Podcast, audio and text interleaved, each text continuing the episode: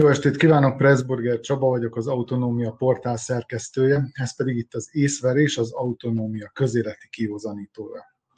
A mai műsorunkban két témát fogunk alaposan kivesézni. Az első témánk lesz, pontosabban az első téma alatt leleplezzük azt a világméretű összeesküvést, amelyről nagyon kevesen tudnak, de mi beavatottak egészen jó és pontos információkkal rendelkezünk, úgyhogy ezt mind elmondjuk majd ebben a műsorban. A második témánk pedig a szerbiai szexuális zaklatások ügye kapcsán kibontakozni látszó MeToo mozgalom itt a Vérces Balkánon, ahol még mindig a patriarchális társadalmak dívnak, de talán változik valami, és erről is beszélgetünk majd a második témán kapcsán vendégeimmel, akik itt ülnek velünk a virtuális stúdióban. Köszöntöm Bakos Petra írót, fordítót, egyetemi oktatót. Szervusz Petra! Losonc Márk filozófus. Szervusz Márk! És Rácz Krisztina antropológust. Szervusz Kriszta! Sziasztok, jó estét! Akkor vágjunk is bele az első témánkba. Kezdjük onnan, hogy komolyabb incidensek nélkül, persze fokozott rendőri készültség mellett múlt szerdán beiktatták ifjabb Joseph Robinette Biden, az Egyesült Államok 46. elnökét, Donald John Trump pedig meg sem várva utódjának inaugurációját, még egyszer utoljára felszállt az elnöki gépre, és floridai birtoka felé vette az irányt. Ha eltekintünk ettől az utolsó barátságtalan gesztustól, akár még konszolidáltnak problémamentesnek is nevezhetnénk a fehérházi átadás átvételt. Ami azonban két héttel ezt megelőzően, január 6-án történt, az talán egy abszurd tragikomédiaként volna leírható, amikor összeesküvés elmélet hívőkkel szövetkezett szélső jobboldali Trump hívők törtek be a törvényhozás épületébe szinte ellenállás nélkül. Persze ez az amerikai mély struktúrát nem ismerő mondhatni felületes szemlélő benyomása lehet, így elsőre, aki az USA-ra mindeddig, mint egy a demokrácia fellegvárára tekintett, ahol elnököktől függetlenül működnek a fékek és ellensúlyok, és a szélsőségek, az indulatok kordában tarthatók, és ahol mindenhol, ugye, ahogy a hollywoodi filmekben is győz a józanész, és egyáltalán a jó.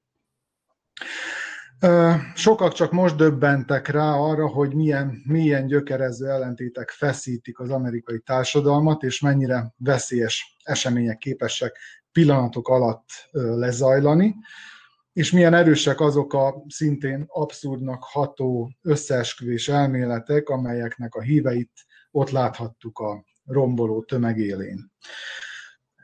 Egy erőszakos kisebbség öt percén voltunk a tanúi, Petra, szerinted, aki úgy gondolom talán közülünk leginkább ismered az amerikai társadalom kor és korképét, vagy korrajzát, vagy, vagy egy olyan erősödő társadalmi szembenállás pontos epizódja volt ez a kapitóliumi csata, amelyre majd lehet, hogy úgy fogunk visszatekinteni, mint valaminek a kezdetére. Én azt hiszem, hogy van harmadik megoldás is.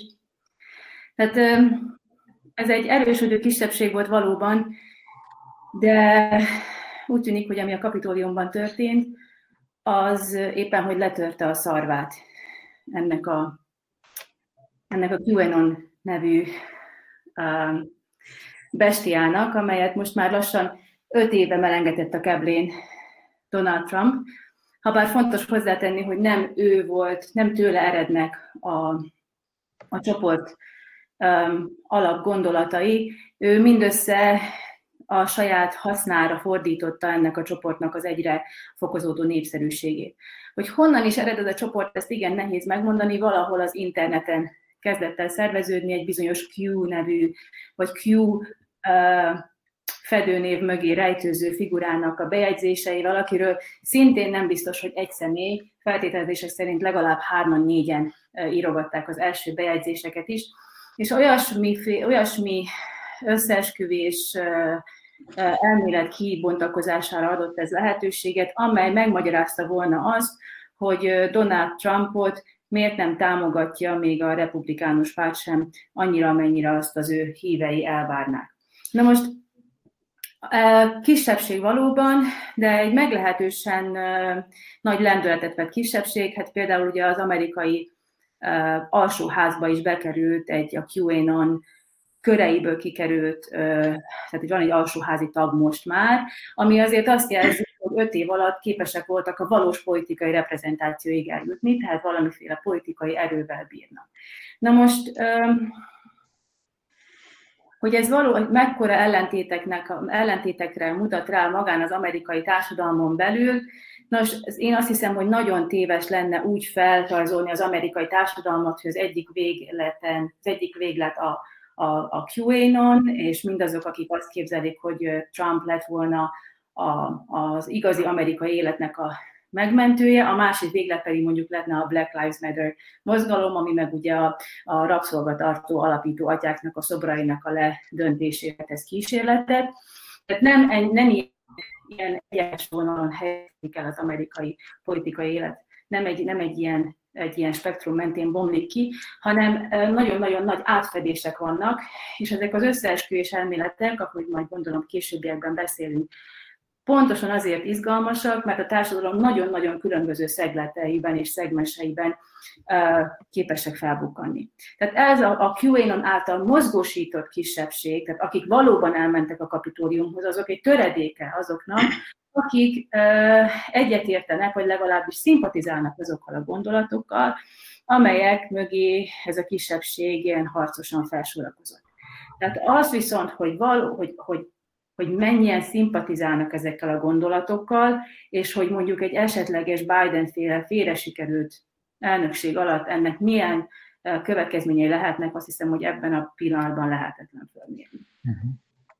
Igen, hogyha már mm, belevágtál ebbe a QAnon témába, akkor csak aki esetleg nem tudná, csak röviden, tényleg egy mondatban is talán össze lehet foglalni azt, hogy, hogy mi az, amiben hisznek, tehát egy úgy gondolják, hogy létezik egy olyan globális sátánista elit, illetve egy olyan pedofil összeesküvés, amely hát egy világméretű hálózatba tömörül, világméretű hálózatot működtet, és ezt elsősorban azért teszi, hogy gyermekeket molesztáljon szexuálisan, szexre kényszerítsen, sőt esetenként megegye a szerveiket, belső szerveiket. És hogy, hát ugye, ahogy említetted is, az egyik elmélet szerint épp Trump lett volna az, aki, aki küzd ez ellen, illetve legyőzi ezt az összeesküvést, amely világméretű, és, és ez a storm, amit ők hirdettek, egyesek szerint pontosan ez a, ez a, ez a, ez a az ütközet lett volna, vagy ez a, ez a kapitóliumi csata lett volna az, amikor, amikor tulajdonképpen eltörlik a föld színéről ezt a, ezt a hálózatot. Na most ez nem jött be, és említetted, hogy emiatt talán le is törte a szarvát a mozgalomnak, azt, hogy hát nem sikerült az, amire vállalkoztak, de vajon így működnek-e, Krisztesz, már tőled kérdezem, az összeesküvés elméletek, tehát ilyen könnyen le lehet törni a szarvukat, hogy hát nem sikerült, és akkor most szétszéledünk, vagy, vagy itt tényleg máshogy működnek, és más társadalmi beidegződések működnek egy-egy ilyen szervezeten belül? Hát gondolom sokféle összeesküvés elmélet van, és sokféle csoport van, akik ilyesféle elméleteket hirdetnek, úgyhogy nincs egy receptem, úgyhogy lehet őket letörni. Én bevallom őszintén erről a QAnon nevű szervezetről, néhány hete hallottam először, pont a, a kapitóliumi csata kapcsán. Aztán persze beugrott, hogy láttam én különböző címeket, képeket, stb. ilyen Trumpért imádkozó kör alakba álló személyeket, stb. illetve ilyen furcsán fölöltözött embereket. De hát van egy ilyen, remélem, egészséges önvédelmi mechanizmusom, hogy nem igazán mentem bele ezekbe a cikkekbe. Aztán most egyszerre így számomra is ez egy ez egy ismert és, és figyelmet érdemlő dolog lett, és akkor utánuk olvastam, és hát így, hogyha megnézzük az alapinformációkat, amiket elmondtál most Csaba, tehát van itt minden. Pedofília, sátánizmus, kanibalizmus, Trump tisztelete, Obama, Hillary és Soros György ellenesség, ami, ami ugye ilyen nagyon egyszerű sémákra lefordítva, tehát ugye egy fekete, egy nő és egy zsidó származású személy vannak kikiáltva, mint legnagyobb ellenségek.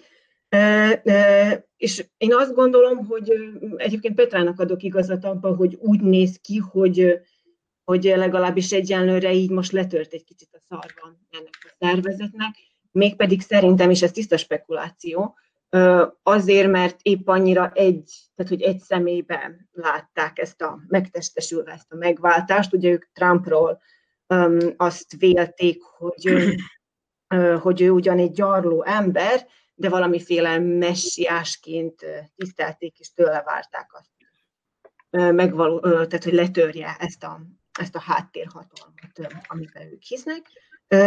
És hogy pont azért az ilyen jellegű összeesküvés elméletek, illetve az ilyen jellegű szervezetek, ahol, ahol annyira erős egy embernek, egy személynek a kultusz, illetve annyira magasak az elvárások az az egy személy iránt, hogyha az az ember úgymond megbukik, ahogy ez ugye Trumpal történt, akkor, akkor ilyen nagyon gyorsan széttélednek a tagok. Aztán persze ez egy más, más kérdés, hogy, hogy újra fog-e alakulni ez a szervezet, illetve lát-e majd egy új messiást, egy új megváltót, vagy esetleg módosul-e az, az ellenségképe. Egyenlőre úgy gondolom, hogy talán nem kell olyan nagyon nagy veszélyként erre a csoportra.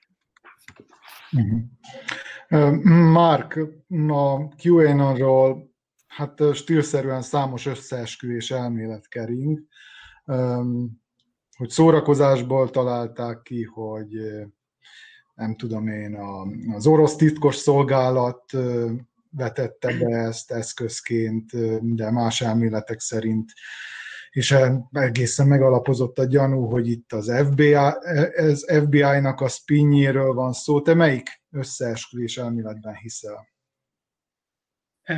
Hadd indítsak azzal, hogy rendelkezésünkre állnak közvéleménykutatási adatok QAnon hatásáról, úgy tűnik, hogy a republikánus szavazók harmada hisz ebben a Q dologban, és ugye 75 millió amerikai szavazott Trumpra.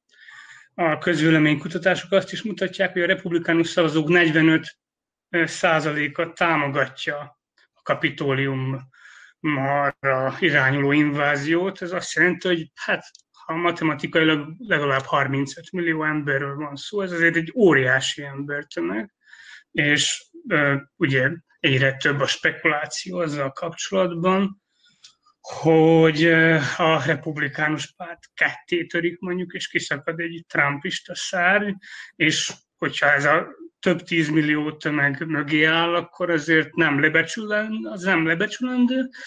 Lehet, hogy most egy szar letört, de lehet, hogy ugye vannak szarvak, amik ki tudnak újra nőni. Szólnék néhány szót általában véve az összeesküvés elméletekről, mert az a benyomásom, hogy sok tévképzet van ezzel kapcsolatban. Képzeljünk el egy olyan helyzetet, amikor egy paranoiás leül a pszichoanalitikus elé, és elmondja, hogy ő bizony Napóleon. És képzeljük el, hogy ez a pszichoanalitikus egyszerűen kineveti a paranoiást, majd miután elcsitult, közli vele egyszerűen, hogy téved, teljesen irracionális ez, amit hisz. Vajon egy ilyenfajta párbeszéd terapeutikusan tudna-e hatni? Vajon meggyógyítaná-e a paranoiást? Én ezt őszintén kétlem, és a pszichoanalitikusok se így szoktak hozzáállni a paranoiásokhoz.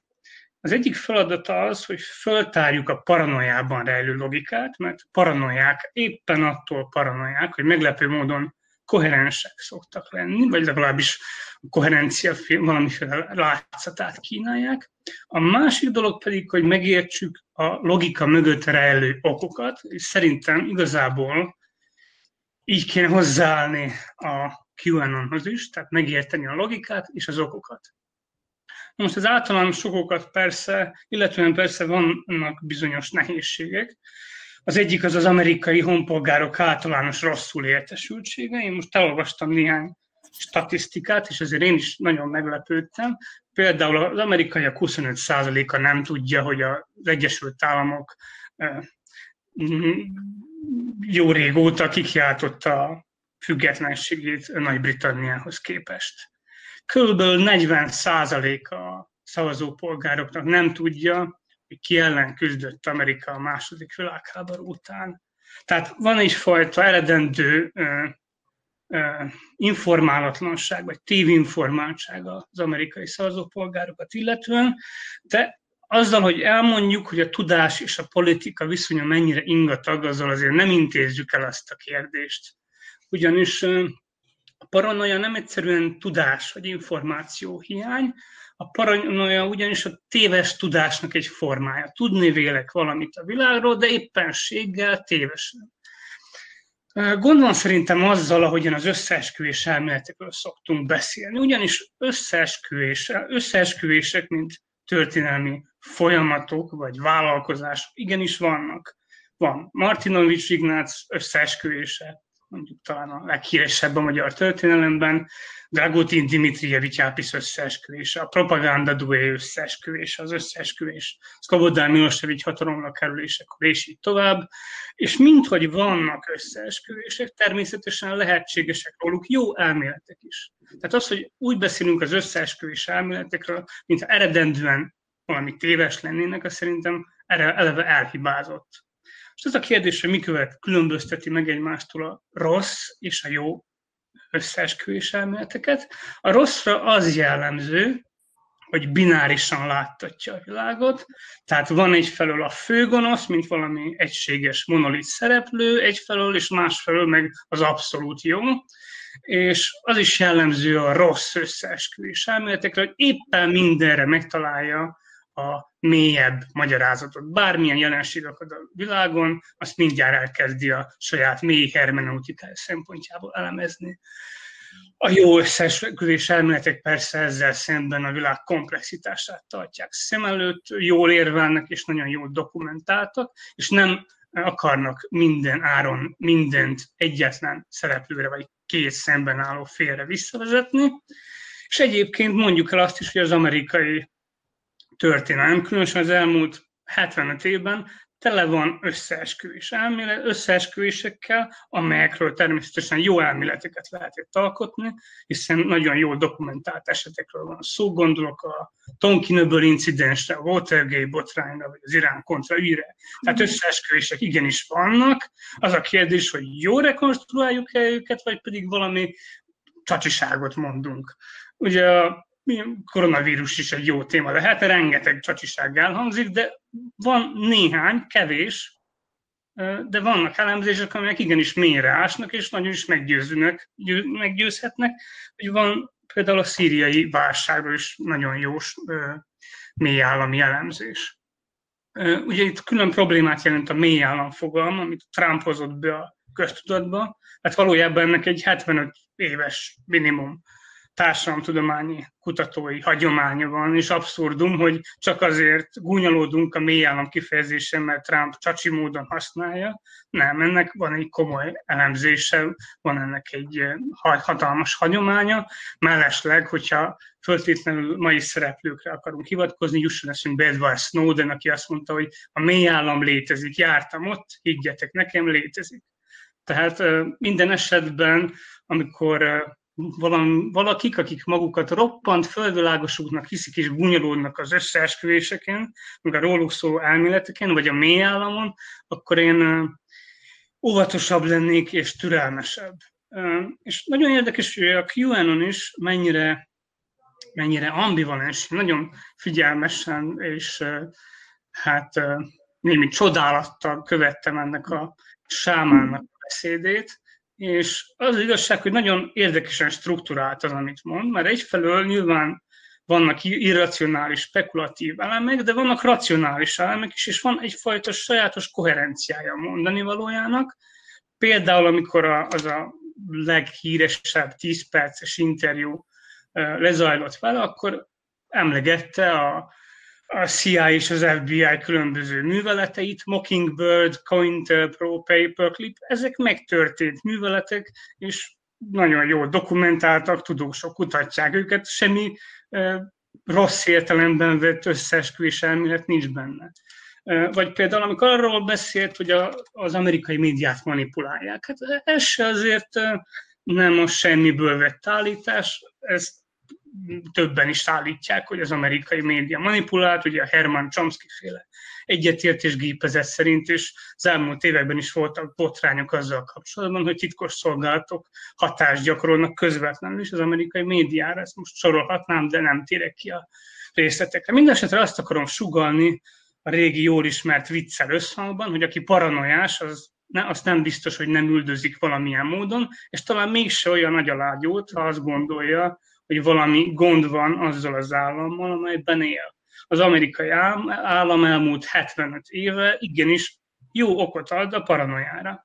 Ugye a klasszikus hírás az Richard Hofstetternek az amerikai politika paranoi stílusáról szóló könyve, tehát az amerikai paranoiának óriási hagyományai vannak, de érdemes megnézni a Hofstetter könyvet, ő maga is állítja, hogy de igenis vannak a valóságban összeesküvések, amelyek nagyon jól rekonstruálhatók, és az, hogy vannak rossz összeesküvés elméletek, nem jelenti azt, hogy jó elméleteket bizonyos összeesküvésekről ne lehetne alkotni. És zárásképpen csak annyit, hogy ami az okokat illeti, ha rekonstruálni akarjuk őket, akkor érdemes megnézni a kapitóliumnál fölvonulók, hogy is mondjam, csak osztály szerkezetét, vagy társadalmi státuszát, főleg munkanélküliek tűntek föl, illetve az erőszak szervezetek tagjai, vagy egykori tagjai, rendőrség, katonaság, stb.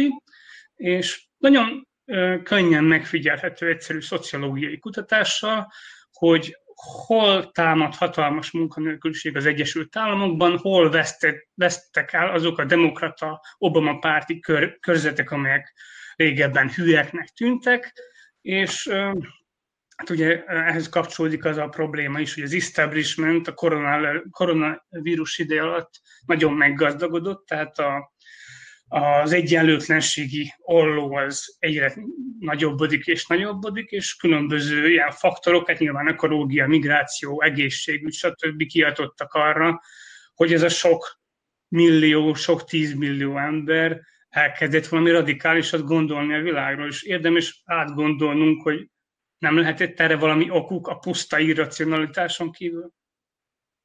Jó, hát nyilván um, itt azért nem csak Amerikáról beszélünk, amikor összeesküvés elmélet hívőkről beszélünk, tehát ha csak megnézzük a világjárvány kapcsán, mennyi összeesküvés elmélet kering, vagy akár a vakcina kapcsán, akkor azt látjuk, hogy hogy ez tényleg világméretű jelenség, vagy, vagy ennek a fölerősödése lehet, hogy most csak látványosabb, az is lehet, hogy valóságban is erősebb, de kétség kívül, hogy a közösségi médiának ebben valamilyen szerepe van, akár abban, hogy terjednek, akár abban, hogy fölnagyítja őket. Petra, szerinted van-e valamilyen szerepe? Milyen szerepek kellene, hogy legyen, vagy kellene legyen egyáltalán bármiféle szerepe a közösségi médiának abban, hogy ezt a jelenséget visszaszorítsa, ha már így az elmúlt időszakban neki köszönhetően terjedt el és fölnagyítódott. Én nem azzal szeretnék indítani, hogy megint megkerülném a kérdésedet, aztán hát ha visszajutok hozzá, hogy, hogy a közösségi médiának kell-e ilyen összeesküvés elmélet, kontrolláló szerepet betölteni. Talán fontosabb lenne előbb arról beszélgetnünk, hogy miért fokozódott fel ennyire az igény a különböző, közös, különböző összeesküvés elméletekre, és hogy ennek nyilvánvalóan köze van a, a digitalizációhoz és a közösségi médiák révén megvalósuló gyorsabb információcseréhez, de az is igaz, hogy az elmúlt egy évben, tehát amióta ez a bizonyos világjárvány és az azt ahhoz kapcsolódó intéz, intézkedések tartanak, sokkal nagyobb a támogatottsága és a népszerűsége ezeknek az összeesküvés elméleteknek, a különböző összeesküvés elméleteknek, mint korábban.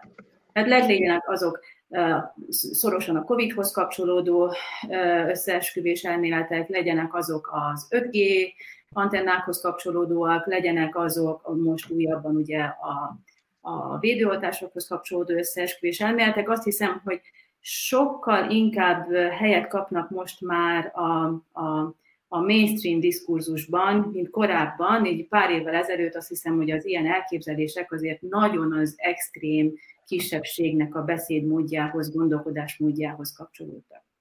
Tehát azt hiszem, hogy mielőtt a, a visszaszorításukról beszélnénk, jó lenne azért arra rátérni, hogy miért lettek ezek ennyire fontosak, miért van ezekre ekkora igény, hiszen hogyha valamire igény van, akkor amögött valamiféle nagyon komoly motivációt lehet földeríteni, és addig nem gondolkodhatunk a visszaszorításon, amíg a motivációkat meg nem értjük.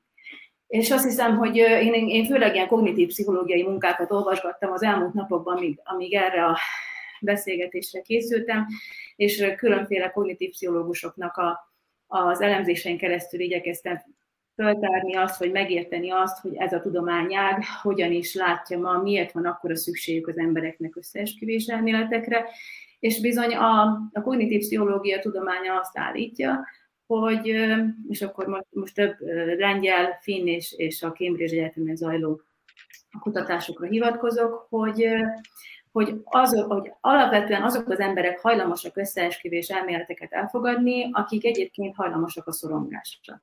Tehát a paranoiával való viszonyt nem annyira tárgyalták, mint amennyire a szorongással kapcsolatos viszonyt. Ugyanis az összeesküvés elméletek azok könnyen érthető magyarázatot kínálnak egyébként nagyon eltérő eseményekre, és ezzel, ezzel, ezzel, hogy magyarázatot kínálnak, ezzel kielégítik a szorongásra hajlamos vagy szorongó embereknek, a, a, amit úgy hívnak a kognitív pszichológiában, hogy lezárási igény. Igényük van arra, hogy valaminek a végére pontot tegyenek, hogy ne csak úgy lógjanak a dolgok a levegőben. Miért van ez a világjárvány? Miért vagyunk mindannyian kitéve ennek? Hát nem egyszerűbb azt mondani, hogy a kínaiak csinálták egy titkos kína, eh, katonai laboratóriumban, mert az egész világot meg akarják hódítani?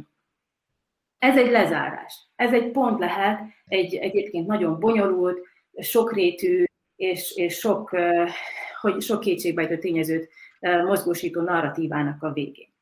Tehát ezt mondja a kognitív pszichológia, hogy különösen a szorongásra hajlamos emberek fogékonyak az összeesküvés elméletekre, és akkor innen nem nehéz megtenni azt a lépést, hogy vajon miért lett annyi ember számára rokon szembes egy vagy több összeesküvés elmélet az elmúlt egy év során. Mindannyiunknak a szorongás küszöbe zuhant, ugyanis mindannyiunknak a, a szorongás kapacitását így fölélte ez, a, ez az elmúlt egy év a, a, a, a, a bezártsággal, a, a, az utazásképtelenséggel, sok esetben a munkahely elvesztésével, a bizonytalansággal, és így tovább.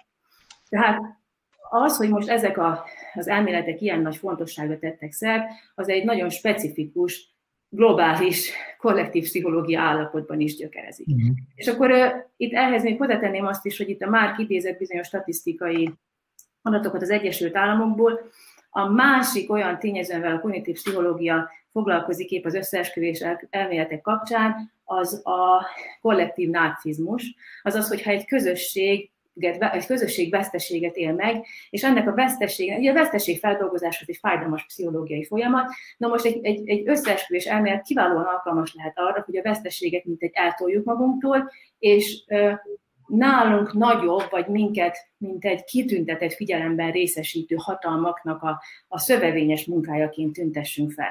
Tehát az, hogy most olyan nagyon nagy a támogatottsága a QAnon-nak a republikánus párt berkein belül, az én azt hiszem, hogy egyféle pszichológiai reakció még egyenlőre a novemberi választási vereségekre. Valószínűleg egy év, két év múlva már egészen másféle lesz ez a képlet is. Uh-huh. Itt érdekes két dolgot említettél, az egyik a szorongás volt, a másik a kollektív narcizmus, és így próbáltam rávetíteni Trumpra, aki hát azért mégiscsak ugye hajlamos volt ilyen összeesküvés elméletekkel kapcsolatos üzeneteket, bejegyzéseket közzétenni. Mondjuk vele nem nagyon tudom összefüggésbe hozni a szorongást, annál inkább a narcizmus. Kriszta, te hogy látod Trump távozásával? Változhat-e ez a képlet, amit most láttunk kibontakozni. Tehát visszaszorulhatnak-e a, az összeesküvés elméletek, hogyha egy ilyen erős pozícióval rendelkező ember eltűnik a szintéről? Én egyetértek Petrával abban, hogy, hogy az emberek, és most visszacsatolok ugye a koronavírushoz, de ugyanez mondható erre az egész Trump érára is, hogy nagyon várják a lezárást, illetve nagyon várták, és úgy néz ki, hogy a, hogy a nem Trump hívők, hogy így mondjam, Amerikába ezt, hogy ő, hogy ő távozott, ezt valóban egy ilyen, egy ilyen lezárásnak élték meg, és hát nem csak Amerika, hanem, hanem tulajdonképpen az egész világ, aki, aki követte ezeket az eseményeket, és hát szinte nincs, aki nem követte. Ami számomra érdekes volt, és ez most ez egy kicsit ilyen nem tudományos vélemény, az az, hogy, hogy ugye követték, követtük többen ezt a beiktatási szertartást, és nekem személyesen olyan érzésem volt, hogy hogy végre olyanok a dolgok, mint régen, nem, nem biztos, hogy pozitív értelemben, de hogy abban az értelemben, hogy, hogy, hogy arról beszélünk, hogy ki hogy van fölöltözve, ott van Jennifer Lopez, aki be, besző egy, egy spanyol nyelven elmondott mondatot a dalba, illetve Lady Gaga énekelt a himnuszt, azt hiszem, szóval, hogy, hogy nekem volt egy ilyen érzésem vég, végig, amikor csak részleteit láttam ennek az inaugurációs szertartásnak, hogy újra azt az amerikai populáris kultúrát kapjuk, mi nem amerikaiak, ami, ami, ami azelőtt, ami Trump előtt a megszokott volt, és hogy ez tulajdonképpen egy ilyen üzenetszerű jelleggel bír, hogy, hogy tegyünk úgy, hogy elfelejtsük ezt a Trump érát, és, és visszatérjünk a, a régi, régi dolgokhoz, legyenek azok jók vagy rosszak, de hogy, hogy valamiféle visszaugrás volt ez számomra a múltba, és hogy hasonlóképpen, hogy felejtsük el ezt az egész koronavírus járványt, ami persze lehetetlenség, és hát azt is láttuk ebbe a, a szertartásban, hogy maszkba voltak az emberek, de hogy annak is volt számomra egy üzenete, hogy így a maszkot szinte ilyen divat kellékként hol hordták egyesek. Tehát, hogy nekem olyan érzésem volt, van, volt, hogy a, amíg ezt néztem, illetve, hogy, hogy igen, hogy, hogy ez egy lezárás, és visz, akármennyire naív ez a dolog persze, és hogy vissza akar mindenki lépni oda, ahol Trump előtt úgymond abba hagyta. Illetve legalábbis elég sokan. Maradjunk ennyi. Természetesen, igen, igen. Akkor térjünk át a másik témánkra. Alaposan felborzolta a kedélyeket Szerbiában, sőt mondhatni az egész balkáni régióban Milena Radulovics fiatal színésznő vallomása az őt ért szexuális zaklatással kapcsolatban. A most 26 éves színésznő azt állította, hogy 11 évvel ezelőtt, tehát még kiskorú volt, amikor megerőszakolta őt Miroslav Mika Alexics, színi tanoda vezető. Radulovics után további öt fiatal nő jelentette fel Alexicsot szexuális zaklatásért, illetve nemi erőszakért. A megvádolt Alexicsot pedig időközben elő is állították, és 30 napos vizsgálati fogságba helyezték. Úgy tűnik a most felszínre jutó szexuális zaklatási ügyek ezúttal nagyobb nyilvánosságot kaptak, mint a korábbi elszórtan jelentkező hasonló esetek, és mintha az áldozat hibáztató narratíva is alig volna hallható. Mik az első benyomásaitok az esettel kapcsolatban? Mm, elindult-e valamiféle mondjuk így lényegi változás a patriarchális balkáni társadalmakban a, a Mirosztáv Alexics ügy kapcsán? Petra? Hát a helyzet az, hogy én most forgattam a szemem, amikor azt mondtad, hogy az áldozat hibáztató hangok, mintha kevésbé lennének hallhatók, mert a helyzet az, hogy amit csak én megnyitottam csatornát, amit csak megnéztem posztot és alatta kommenteket, mindenütt nagyon is hangosan jelen volt az áldozathibáztatás, méghozzá a legalantasabb, legbrutálisabb formában. Úgyhogy azt kell mondjam, hogy egy ponton túl én rajtam olyan érzelmi fáradtság vett erőt, hogy nem is tudtam ezeket már olvasni.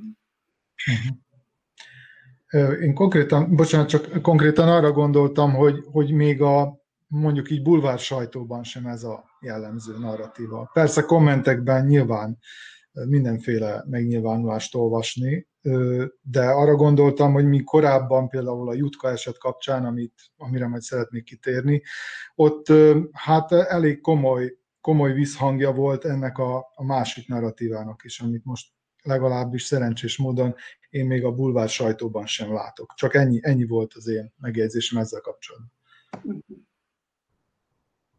Kriszta, Márti, hogy láttátok ezt?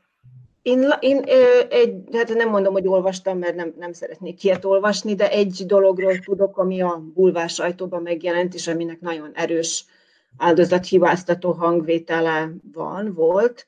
Néhány napja jelent meg egy cikk arról, tehát, hogy mond föltártak egy fotót, amin az áldozat és az elkövető együtt szerepelnek, ez egy néhány éve készült fotó lehet, és a, ahol a, az áldozat, ahol a, a Milena mosolyog. Tehát ez egy ilyen csoportkép. És hát az áldozathibáztató diskurzus mindenképpen, ami, ami ennek kapcsán elhangzott a médiában, az az pedig, már, már pedig az, hogy, tehát hogy, hogy tudja az áll, hogyha igaz az, hogy ő meg volt erőszakolva az elkövető által, akkor hogy tud a társaságában mosolyogni. Tehát, hogy így ettől, ettől komolyabb áldozathibáz, tehát, hogy természetesen rengeteg rengeteg más hasonló diskurzus volt kommentekben, stb., főleg ez a miért nem szólt rögtön narratíva, de ez, ez volt egy, amit, amit így úgy tudom, hogy ez nem, nem kommentekben látott napvilágot, hanem, hanem magában a sajtó. Örülök, hogy megemlítetted ezt a miért nem szólt rögtönt, mert ugye ez nagyon sokszor elhangzik. Te hogy látod, Kriszta, hogy milyen mondjuk pszichológiai vagy társadalompszichológiai válaszok adhatók erre a kérdésre? Hát szerintem Szerbiában, de körülbelül a világon nincs olyan személy, aki nem tűrt meg megaláztat, nem tűrt el megaláztatást, illetve nem volt áldozata valamiféle hatalmi visszaélésnek, legyen az a hétköznapi életben, a munkahelyen, a családban, stb. stb. A legkisebb dolgoktól kezdve mondjuk, amikor rászólnak, hogy nincs a megfelelő papírja bizonyos hivatalba, és menjen haza, a munkahelyi zaklatásig, ami sokkal gyakoribb, mint azt így, azt így hiszük, tehát Szerbiában főleg ugye a rengeteg olyan eset, amikor az emberek anyagi kárpótlás nélkül dolgoznak, túlóráznak, nem kapják meg az egész fizetésüket, számlára, stb. stb. Tehát rengeteg-rengeteg dolgot lehet felsorolni, és hát tegye fel a kezét az, aki rögtön szól ezekbe az ügyekbe, és ezek nagyon úgymond megszokott hétköznapi ügyek, amiket nem is megaláztatásként, illetve hatalommal való mm, visszaélésként keretezünk. Tehát, hogy ezek után elvárni azt, hogy egy olyan személy, aki egy annyira durva megaláztatáson és zaklatáson ment keresztül, amit el tudunk természetesen képzelni, a, tehát a, a, azt megerőszakoláson, azt várni tőle, hogy néhány percen, órán, napon belül teljesen tisztában legyen a procedúrával, hogy mit kell tennie, és hogy meglegyen a bizalma az intézmények iránt, és hogy följelentést tegyen egy hatalommal rendelkező, elismert, respektált személy iránt, aki a tanára, és aki felnőtt, és jóval idősebb nála, hát szerintem ez, ezt egyszerűen abszurd, abszurd elvárni. Én ehhez hozzátennék még pár dolgot tekintve, hogy ezzel azért elég sokat foglalkoztam már Magyarországon, amíg a, ott a Nők a Nőkért az Erőszak ellen Egyesületnek voltam az önkéntese jó néhány évig. És abban, abban nagyon, nagyon igaza van Krisztának, hogy alapvetően egy olyan társadalomban élünk, ahol az emberek többsége nincsen tisztában a jogaival, sem azzal, hogy az, hogyha pedig ismeri is esetleg a jogait, akkor nem tudja, hogy azokat hogyan érvényesíthetné, illetőleg nem bízunk azokban a csatornákban, amelyeken keresztül a jogainkat érvényesíthetnénk, és ez mindenképpen a, a hátteréhez tartozik ennek a történetnek, tehát egy ilyen társadalmi kórképbe illeszkedik bele, ami ezekkel a lányokkal történt, de rázumolva a lányok a, a, magára az erőszakra, amikor valakit kiskorban erőszak ér, és különösképpen, ha olyannak a részéről, akivel bizalmi viszonyban van. Mivel hogy ezek a, ezek a gyerekek mind bizalmi, szoros viszonyban voltak ezzel a férfi valaki egészen kicsi gyerekkoruktól kezdve ugye képezte őket, és tulajdonképpen több időt töltöttek ezzel a, ezzel a tanárukkal, mint a saját szüleikkel gyakran. Tehát, hogyha valaki olyan tesz erőszakot egy gyereken, akivel bizalmi viszonya van, akkor a gyermeknek nem, nem, annyi, nem, nem csak a test határairól való tudata sérül, hanem az egész világképe sérül. Ugyanis ebben a világképben őt szereti a másik, és az a másik, ha, visszaél, ha az a másik visszaél ezzel a bizalommal, akkor a gyerek mindenek előtt önmagát fogja látni ö, ö, ö, betegnek, romlottnak, valamiképpen büntetésre érdemesnek, saját magába fogja ennek a velem történt rossznak az eredetét keresni. Így működik ez a pszichológiája, mert akit mert ahogy a szülőben sem, tehát mondjuk a bántalmazott gyerekek a szülőben nem nagyon kell, nem, nem gondolják, hogy a szülő ok nélkül verné meg őket, inkább találnak okot magukban, amiért őket megverhették. Ugyanígy ezek a, ezek a megerőszakolt, szexuálisan bántalmazott gyerekek is magukban keresik annak az okát, hogy egy fölnőtt, akire ők felnéznek, akikben ők megbíznak, akik, akinek a szeretetétől ők tulajdonképpen függnek, az őket így bántotta. Ugyanis sokkal nehezebb, sokkal nehezebb azt gondolni, hogy ez a fölnőtt minket mégse szeret, mint azt gondolni, hogy valami rosszat csináltam, és megérdemlem, ami történik velem. És ezért hogy nagyon nehéz ezeknek a, az áldozatoknak, felnőtt áldozatoknak is akár megszólalni. A másik pedig, amiről azért fontos beszélni, hogy a Kriszta ugye az intézményeket ért ki, de hát a kicsi gyerekek nyilván nem is az intézményekhez fordulhatnának elsősorban, hanem a szüleikhez. És azt hiszem, hogy egy nagyon-nagyon botrányos és sarkalatos momentum ennek a történetnek, hogy ezek a lányok közül senki nem mondta el a szüleinek sem azt, ami vele abban az iskolában történt, és akkor azt hiszem, hogy itt eléggé komoly mélyfúrásokat kéne végeznie egy bizonyos, hát egy bizonyos értékrendet követő társadalmi rétegnek, afelől, hogy milyen viszonyokat alakítanak ki a gyerekeikkel, amennyiben azok nem tudnak bizalommal fordulni feléjük, amikor, amikor ekkora baj történik velük. És itt ugye egy városi színitanodáról beszélünk, nem pedig egy falusi, nem tudom én, vagy konzervatívabb környezetről. És itt is ilyen a helyzet. Viszont ami az intézményeket illeti, volt egy érdekes kijelentése Radulovicsnak, aki ugye följelentést tett, hogy konkrétan azt a, azt, a, azt a rendőrnőt említette, akihez fordult, vagy akinél a, a feljelentést tette, hogy az ő személye, vagy egyáltalán a rendőrség visszaadta az intézményekbe vetett hitét. Márk, te hogy gondolod, tényleg alkalmasak már a szerbiai intézmények arra, hogy befogadják ezeket az eseteket, inkább, mint mondjuk tíz évvel ezelőtt, vagy, vagy nem sok minden változott azóta, sem csak éppen szerencséje volt Radulovicsnak, hogy megfelelő emberre futott rá. Én is úgy tapasztaltam a kommentariátust figyelve, hogy az áldozathibáztatás nagyon is jelen van, és azt tapasztaltam, hogy azok a cikkek, amelyek erről az ügyről szólnak, azok szisztematikusan megpróbálnak ezzel az érvelésmóddal szembeszegülni, és ez is szimptomatikus, nyilván azért, mert a szerzők látták, hogy mennyi ilyen megnyilvánulás van. Ugye eleve a velünk történt erőszak, nem csak a nemi, hanem az egyéb súlyos erőszak is tulajdonképpen kimondhatatlan, azért, mert szégyenként éljük meg azt, ami velünk történik. Az erőszak ugye eltárgyasít bennünket, megfoszt bennünket az alanyiságunktól, a szabadságunktól, az alapvető méltóságunktól, és ennek a puszta tényétől is szégyen fog el bennünket. A szerbiai bíróságok ismerik a szekunder viktimizáció fogalmát. Ez azt jelenti, hogy például súlyos erőszak áldozata voltál, akkor a bíróságon elvileg nem kerülsz az elkövetők közelébe, hogy ne éld meg újra azt a traumát, amit átéltél. Szóval nagyon nehéz megküzdeni az erőszak tapasztalatával, és persze külön kategória a nemi erőszak, ami az intimitás szférájába úgy hatol be, ahogy a puszta erőszak még nem. És további probléma, hogy ugye ha patriarchális társadalomról van szó, akkor azt az jellemzi, hogy a nőknek eleve nem hisz, mert a nő az intrikus, az nő hisztérikus, kitalál dolgokat, és eleve a nő hátrányos helyzetből indul, az az érzése, hogy ha el is mondaná valakinek, nem fognak hinni neki.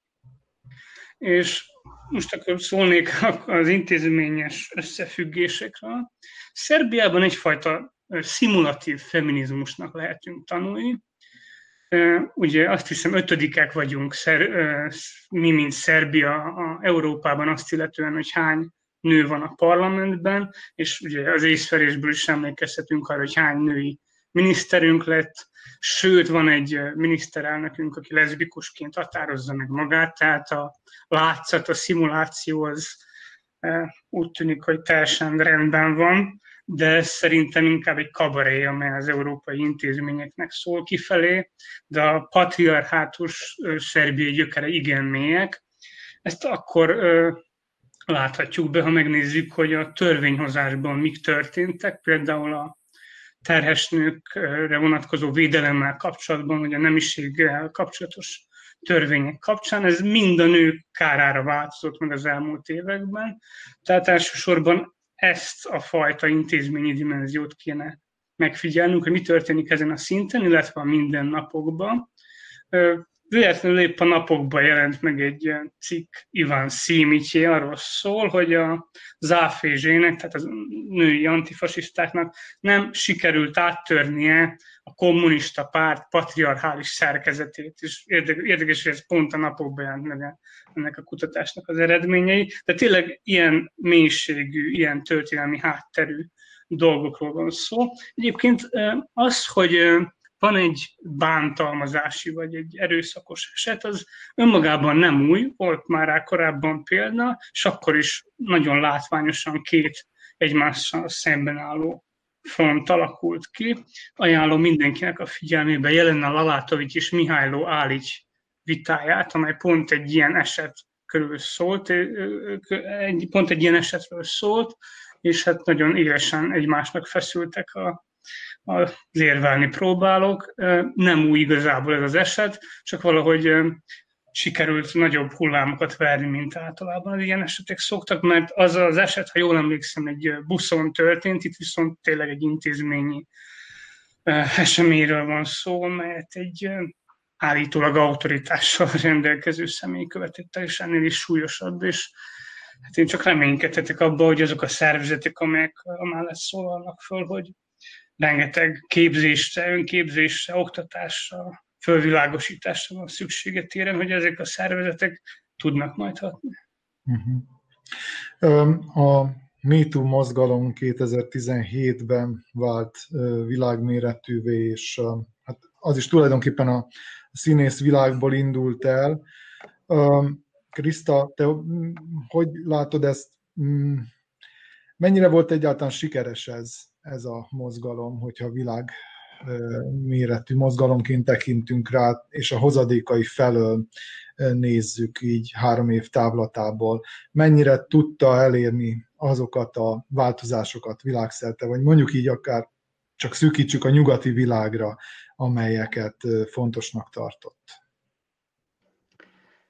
Hogy változásokat tudott elérni, hát ezt nem tudnám megmondani. Attól félek nem.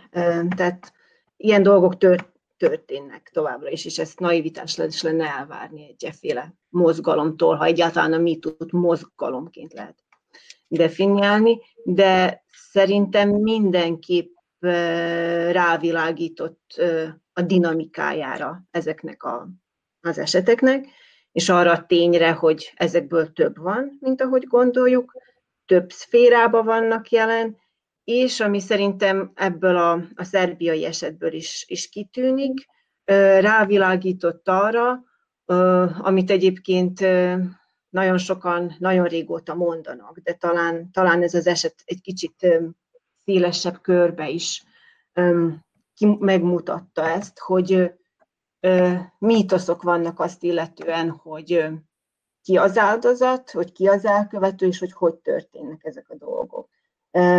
Tehát mint az amerikai mitút, mint a szerbiai mitúnak nevezettet jelenlegi esetet nézve, ugye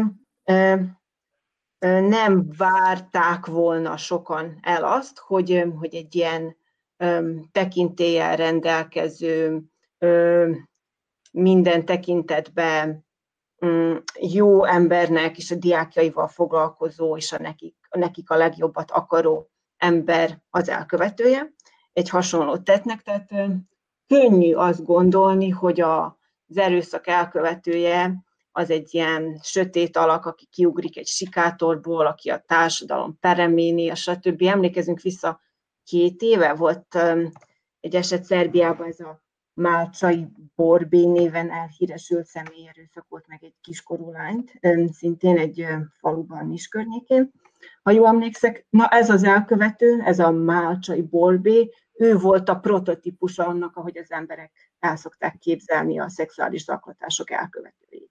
Tehát így a társadalom pereménél, egyedül, nincsen társa ebbe, beteg úgymond, tehát úgy, úgy is volt ő címkézve a sajtóban, hogy a szörnyeteg, a monstrum. És akkor jön Mika Alexic, aki ennek teljesen az ellentét. Tehát, hogy ugyanúgy, tehát ez az említett eset arról, hogy, hogy amit a média fölkapott, hogy miért mosolyog Milena ezen a képen. Tehát, hogy az emberekbe, sok emberbe él egy ilyen téves képzet alól, hogy hogyan kell, hogy viselkedjen az áldozat. Tehát az áldozat az egyfolytában sír, mindenki elmeséli, hogy mi történt, rögtön szól, tudja, hogy kinek kell szólni, panaszt tesz a szüleinek, panaszt tesz a rendőrségnek, stb. Ez a mítosz is megdőlt. És ugyanúgy a, a, a, a szexuális zaklatás módjáról is úgymond megtört egy mítosz, ez nem, nem egy sötét sikátorba történt éjszaka, egy félrészeg kiskorú lányjal, aki miniszoknyába ment volna épp haza a koktélbárból, hanem tulajdonképpen egy iskolába, egy színi tanodába történt, és tehát, hogy ez, ez az egy dolog is meg, meg, megváltozhatott az emberek véleménye ezt illetőleg. És ezért gondolom, hogy mint az amerikai MeToo, mint a szűkebb környezetünkben ez a jelenlegi föltáródása ennek az esetnek ezért fontos, mert, mert ezekre a dolgokra világíthat rá. Uh-huh. Jó, hogy az elkövetőről beszéltél picit, mert szeretnék ezzel kapcsolatban egy kérdést Petrának föltenni. Ugye jogilag tiszta a helyzet, amíg el nem ítélik jogerősen az illetőt, addig vádlott, megilleti az ártatlanság vélelme, és utána, hogyha a bíróság elítéli, meghozza az ítéletét, onnantól kezdve bűnös. Na most viszont társadalmilag mi, mi a helyes válasz? Hogyan kezelni a potenciális elkövetőt, vagy a, a vádlottat úgymond társadalmilag elszigetelni? Például most az ő esetében szakmailag diszkreditálni, bizonyos személyiségi jogaitól megfosztani? Tehát mi az a szerinted társadalmilag helyes válasz, amelyel az elkövető irányába kell megnyilvánulnunk? Egyrészt én azt gondolom, hogy mint társadalomnak mindenek az áldozatokkal kéne foglalkoznunk. Én azt hiszem, hogy túlságosan nagy a hangsúly, és Amerikában is egyébként ez volt a, a, a helyzet, hogy nagyon nagy volt a hangsúly azon, hogy mit csinálni, mit tenni maga a, a, az elkövetőkkel. Ugye ott ez a cancel culture uh, kibontakozása is egybeesik a, a, a MeToo mozgalomnak a, a, a, a feltörésével. Ugye a cancel culture az azt, azt feltételez, hogyha valaki egy, egy ilyen, egy ilyen határátlépést követett el, és akkor ennek lehetnek különféle módozatai, a nemi erőszak az egyik legsúlyosabb, akkor azt lényegében megfosztani nagyon sokféle személyiségi jogától, amennyiben művészről van szó, akkor akkor a, vagy amennyiben a termékeit nem fogyasztani, tehát a művészről van szó, akkor az alkotásait nem nézni meg produkciókban, produkciókból ö, ö, ö, kiléptetni, a képeit a falról levenni, a könyveivel nem tudom éppen mit kéne csinálni, tehát a cancel culture ez egy, egy ilyen sok tekintetben szélsőséges reakció volt arra, arra a dűre, amit nyilvánvalóan és érthető okokból érzett a társadalom ezeket a történeteket, és ezeknek a, főként ezeknek a történeteknek a gyakoriságát hallva. Mert ugye a MeToo az a tényleg igazából Krisztának nem fölmérhető még, hogy miféle eredményei voltak, de azt hiszem, hogy nagyon sokkolta az átlagembert az, hogy ekkora mennyiségben fordulnak elő ezek, a, ezek az esetek. Tehát azért szerettük volna, az átlagember legalábbis szeretett volna egy olyan világban élni, ahol tényleg az elszigetelt eset az, hogy kislányokat valaki megerőszakol. És most már nem tudunk ebben, a, ebben nem tudjuk magunkat ebben ringatni. És ebből kifolyólag ez a dű, ez hát visszacsapott, és, és a cancel culture az, ez ennek egy ilyen, én szerintem bizonyos tekintetben szélsőséges megnyilvánulása, de én visszatérnék ahhoz a gondolathoz, amivel indítottam, hogy nem a a bűnössel való foglalkozás szerintem a mi társadalmi feladatunk. A bűnössel foglalkozzanak a jogalkotó szervek, a végrehajtó szervek, foglalkozzon vele a bíróság, és aztán kapja meg a lehető legszigorúbb büntetést, de nekünk, mint társadalomnak, társadalomnak a feladatunk az, hogy egy, az áldozatokat támogassuk, kettő, olyan lépéseket tegyünk, amely, elkerül, amely elkerülhetővé teszi azt, hogy a jövőben is mások áldozatokká válhassanak. Például ugye most van egy kezdeményezés, hogy vigyék be az iskolákba a szexuális nevelést újra, és vigyék be azt is, hogy, föl, hogy hogyan lehet fölismerni a szexuális bántalmazást, mert az nagyon ritkán indul úgy, hogy valakit berántanak a, a függöny mögé, és letépik a bugyját, hanem valamilyen, van egy, van egy ilyen mézes madzag, amit ugye belógatnak, és amivel egy ilyen kislány, vagy sokszor kisfiút, egy felnőtt közelédesget magához, hogy az aztán beengedje őt, vagy hogy átléphetővé váljanak az intim szférának a, a határai. A beengedési tulajdon sohasem önkéntes, hanem sokszor különféle kedvességekkel, egyebekkel lassan ugye oldva van ez a határ. Tehát, hogy ez lenne a feladatunk társadalomként, támogatni az áldozatokat, és létrehozni programokat, átgondolni akár azt is, hogy hogyan beszélünk a gyerekeinknek a saját testükről. Hogyan beszélünk a gyerekeinkről a, az orvosi vizsgálaton. Ugye én a kislányomat Amerikában neveltem egy ideig, ahol már a két éves gyereket is a gyerekorvos megkérdezi, hogy megtennéd-e nekem, hogy leveted a fölsődet? Hozzáérhetek-e a testedhez? Tehát ez egy alapvető kulturális különbség, hogy a két éves gyereknek azt sugallom én is, mint szülő, a gyerekorvos is, és mindenki más, hogy joga van a testi autonómiájához. Mérhető még nagyon-nagyon-nagyon távol állunk, de ez egy fontos lépés lenne abba az irányba, hogy a gyerekeinket fölkészítsük arra, hogy tudják, hogy mi a testük, mire van joguk, és hogy, és hogy a privát csak az övé, és hogy ezt joguk van megvédeni, és hogyha ehhez segítség van, segítségre van szükségük, akkor ott vagyunk, és számíthatnak ránk. Köszönöm szépen, hogy itt voltatok. Ez volt az észverés mai adása. Sajnálattal kell közölnöm, hogy a, a Facebook oldalunkon, a második nyilvánosság, illetve a Maglo Csisztács Facebook oldalán ez a műsorunk nem futott, úgyhogy majd amint tudjuk, megosztjuk ott is a az élőadásunkat. Aki tudta, az az Autonómia portálon nézhette, de ugyanitt vissza is nézhető lesz.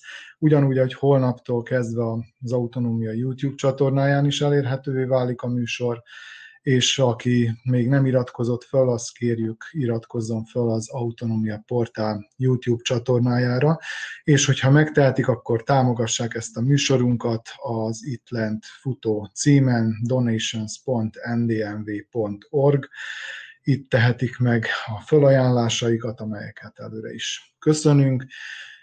Egy hét múlva találkozunk az észverésben, ugyanígy kedden, 8 órakor este, addig is a viszontlátásra.